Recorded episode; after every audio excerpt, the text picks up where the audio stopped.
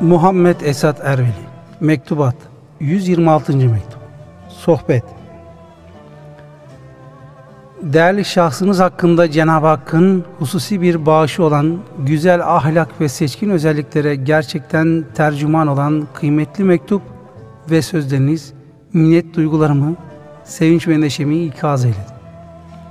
Nakşibendiye tarikatının büyük mürşitlerine pek aşağı seviyede bir bağlılığı bulunan bu aciz kul ve zayıf köle hakkında gösterdiğiniz lütuf ve şefkat karşılığında büyük mükafatlar kazanacağınız tabidir.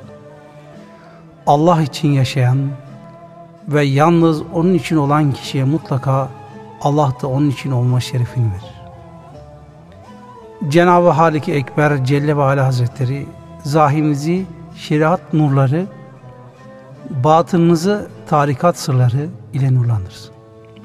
Bütün gayret ve çabalarınızı yalnız kendisinin zikir ve fikrine inhisar ettirsin.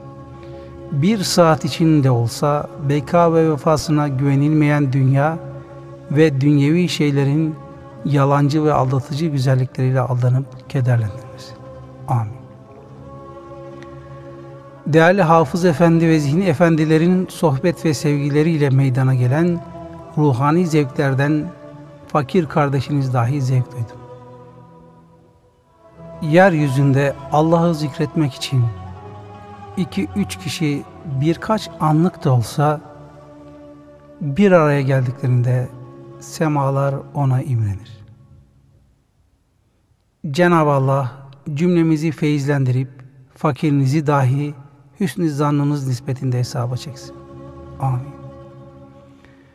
Değerli ve asil evladınız Bahattin Efendi'ye selamlarımı arz ederim. Baki, Esselamu Aleyküm.